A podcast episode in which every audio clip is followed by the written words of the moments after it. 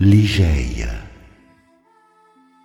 Um conto de Edgar Allan Poe Ligeia era minha esposa. Sinceramente, por mais esforço que faça, não consigo lembrar quando nem onde a vi pela primeira vez. De uma coisa estou certo, eu a adorava. Já não existe, ou melhor, está morta, porque de existir, creio, não deixará nunca, pois eu a tenho muito viva dentro de mim. Ligeia marcou o meu ser, a minha vida. Hoje é difícil recordar minúcias. Minha memória enfraqueceu pelo sofrimento. Ou talvez eu não possa me lembrar de certos detalhes porque tudo em Ligeia era grande e importante demais. Sua sabedoria, sua rara erudição, seu caráter, sua eloquência. Tudo muito, tudo intenso, tudo perfeito. Sei que não encontrei jamais alguém como Ligeia. Aquilo acontece uma só vez e eu tenho experiência nisso. Vejam bem e confirmem a verdade do que digo. Começo a lembrar-me de coisas. O seu nome paterno, por exemplo. Eu conhecera a família, mas nunca soube o seu nome de família. Para mim era apenas Ligeia, e isso foi uma exigência dela. Sei lá por quê. Talvez um capricho Talvez um teste para provar a força de minha afeição. Ou será que um dia eu soube e hoje não mais me recordo? Tudo ficou, como já disse, tão secundário diante da grandeza, da importância de minha Ligeia. A verdade é que há um ponto precioso em que minha memória não falha. É a pessoa de Ligeia. Era alta, elegante, até mesmo nos seus últimos dias, quando estava bastante magra, descarnada mesmo. Em vão eu tentaria retratar a majestade, o tranquilo desembaraço de suas maneiras. Seu pisar era de incrível leveza. Ela entrava e saía como uma sombra. Eu quase não percebia sua entrada em meu gabinete de trabalho. Não fosse sua voz suave, sussurrando como uma doce música ao meu ouvido, ou quando colocava em meu ombro sua mão de mármore alvíssimo. Era belíssima.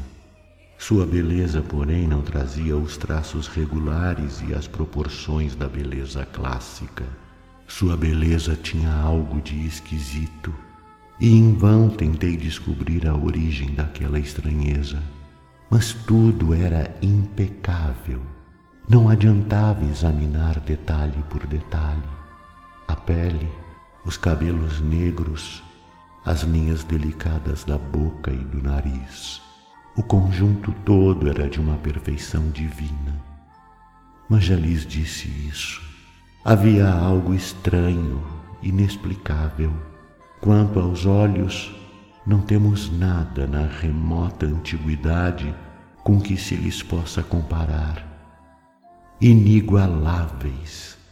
Eram eles, sim, muito maiores do que os olhos comuns de nossa espécie. Eram eles os mais rasgados, mais brilhantes e expressivos olhos que já vi em nossa raça aqui na terra. Negros, e a estranheza da expressão. Não sei se vinha da cor ou do brilho deles, a expressão dos olhos de Ligeia. A palavra expressão aqui fica sem nenhum sentido.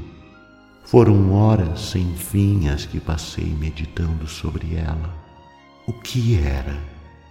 De onde era aquele ser perfeito no físico? E sem sinais de erros no caráter. Com muita frequência eu parava analisando os olhos de Ligeia, minuciosamente. Quando sentia então que o perfeito conhecimento da expressão dele se aproximava, eles me fugiam e eu deles me afastava. Por quê? E ainda mais estranho é que encontrei pela vida fora um mundo de objetos, coisas e entidades que guardavam uma profunda analogia com aquela expressão.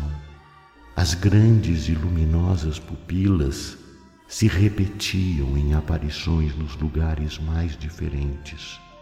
Numa asa de borboleta, na queda de um meteoro, num curso d'água ou no oceano, em uma grande estrela, nos sons de acertos, no som de certos instrumentos e comumente em trechos de alguns livros.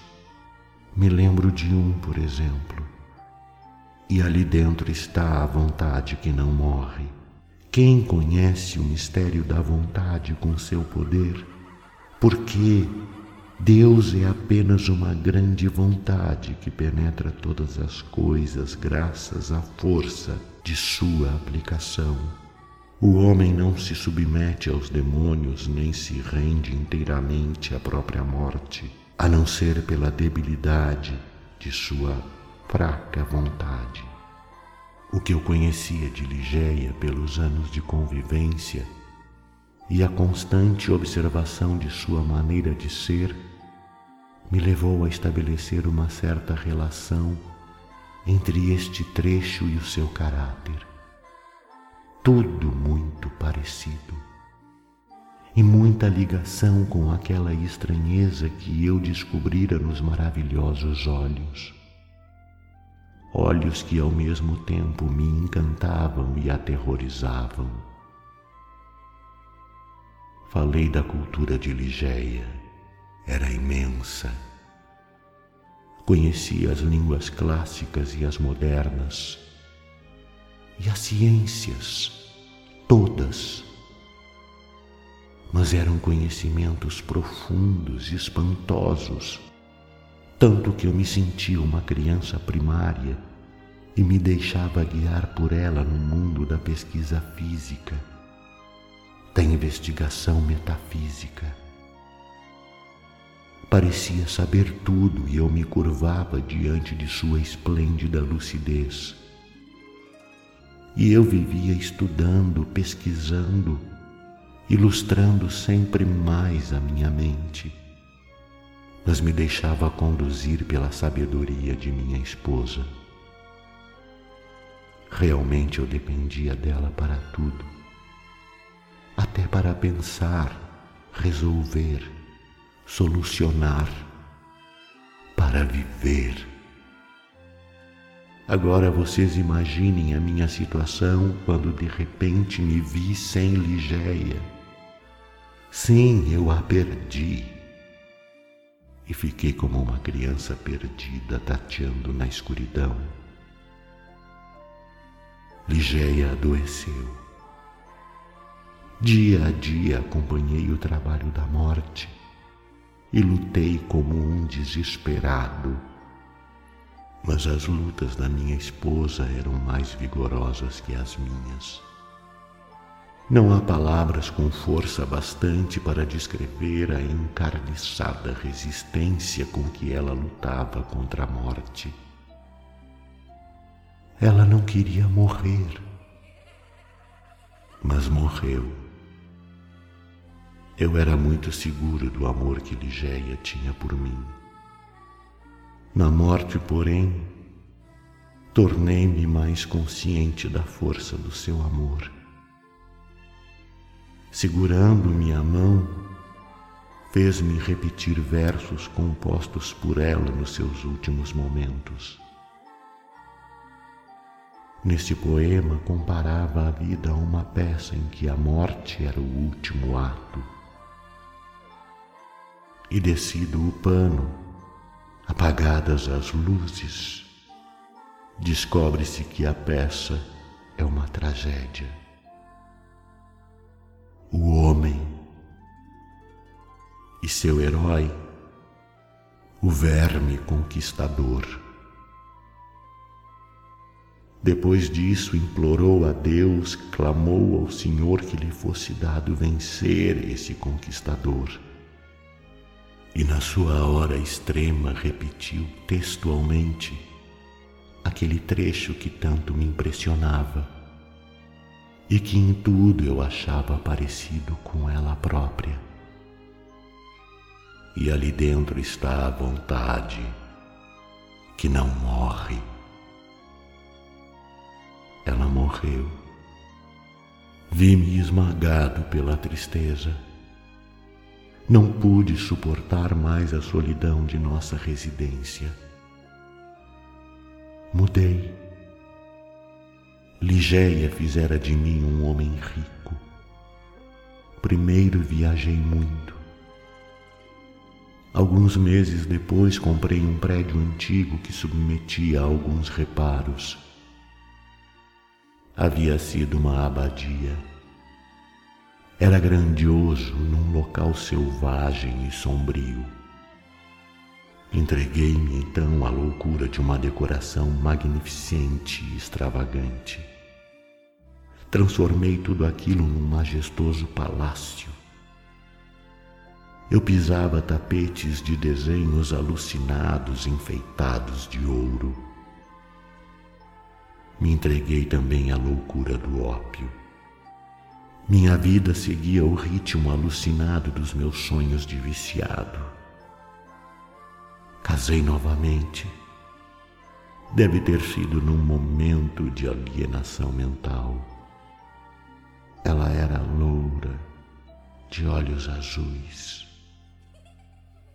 Lady Rowena, bela e jovem e foi Rowena Trevanion de Tremaine que eu levei para habitar uma espécie de torre onde armei e decorei o aposento nupcial. Só entendo que a família dessa moça tenha consentido em tal união pela sede do meu ouro. De outro modo, não a teriam deixado habitar o lugar apavorante que eu construí para curtir a minha recordação por Ligeia. Apavorante e doentio.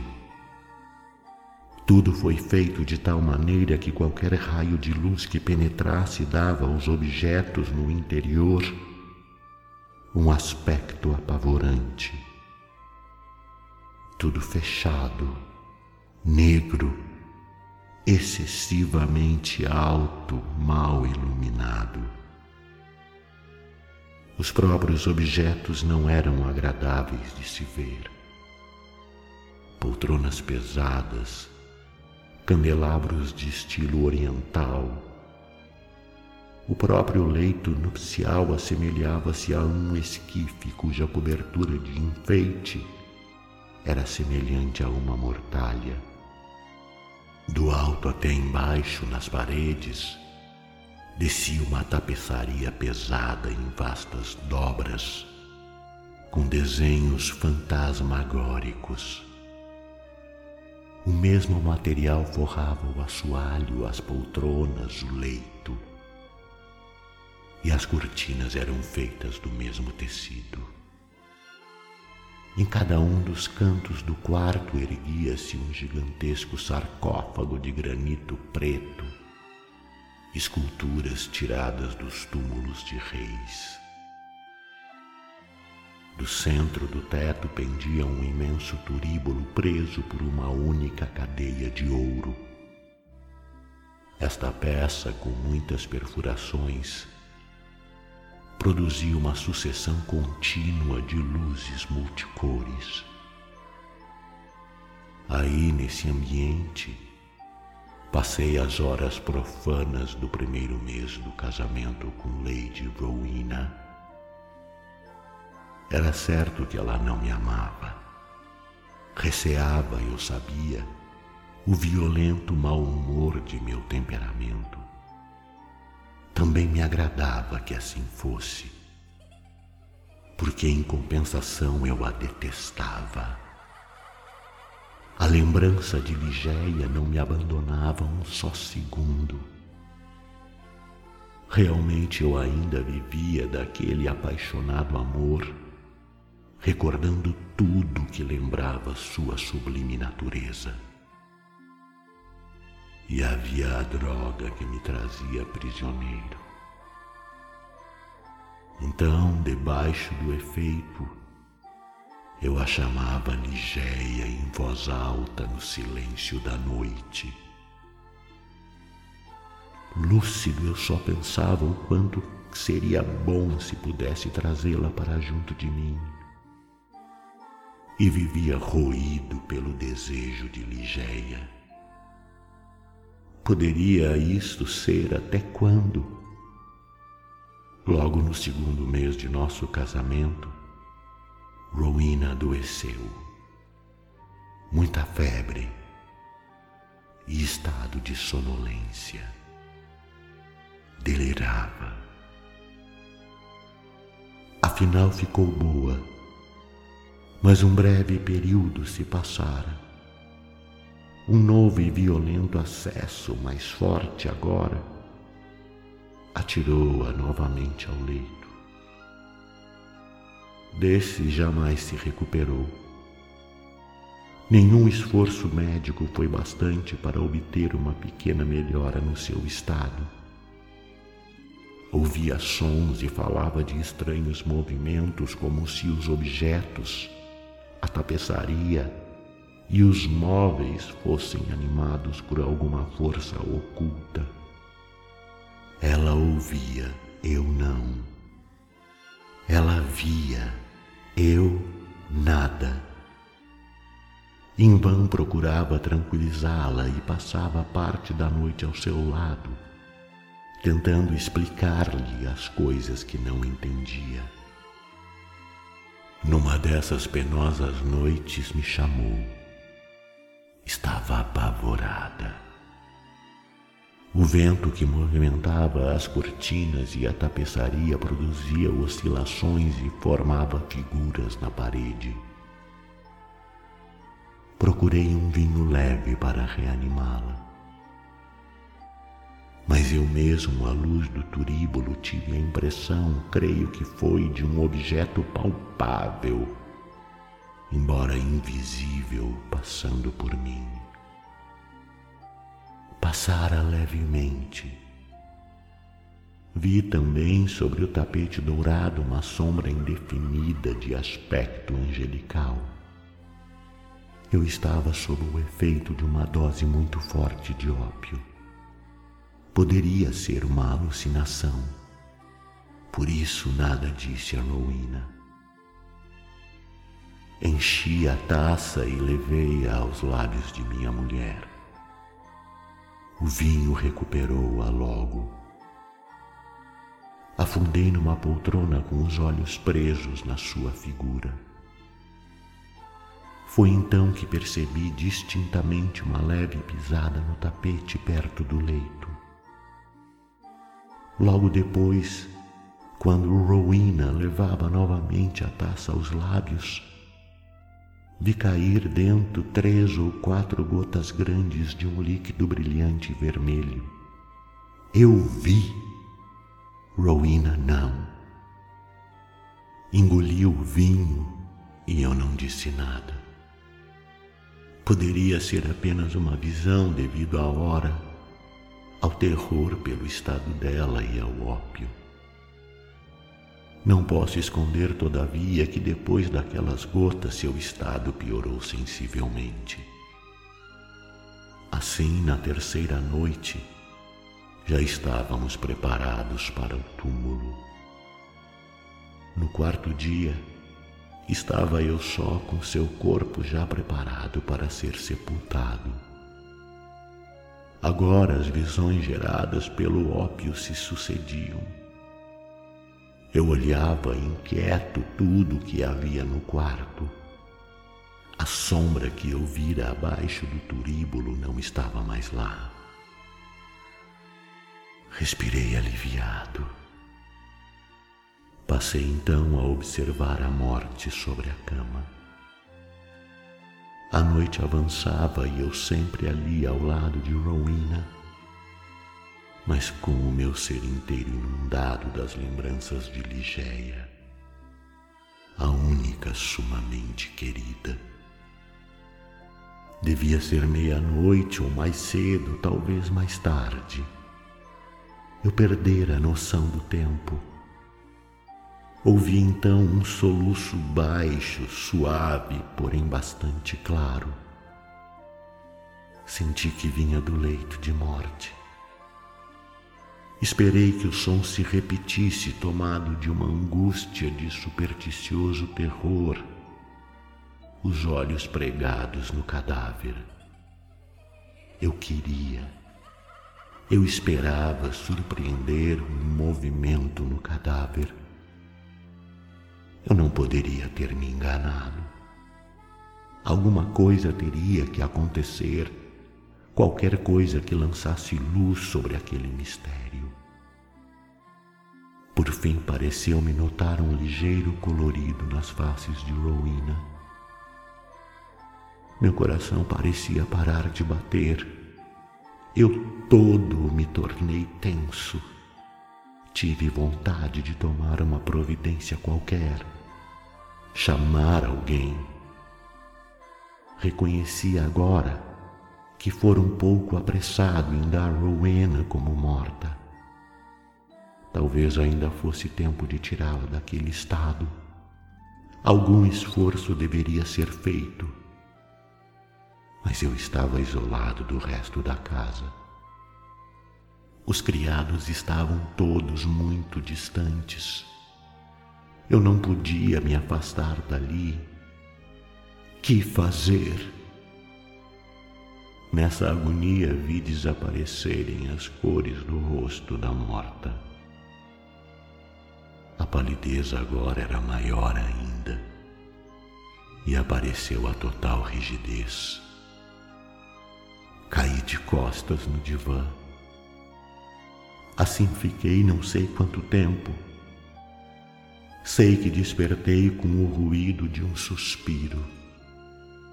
Corri para o cadáver e vi, vi distintamente um tremor nos lábios um minuto depois, eles se entreabriam, descobrindo os dentes. Fiz um esforço violento para não perder a razão, os sentidos, a coragem, sei lá. Eu me sentia meio morto e ela vivia. Entreguei-me ao trabalho de recuperá-la. Molhei suas têmporas friccionei seus pulsos, empreguei tudo o que sabia em matéria de socorro de urgência. Tudo em vão.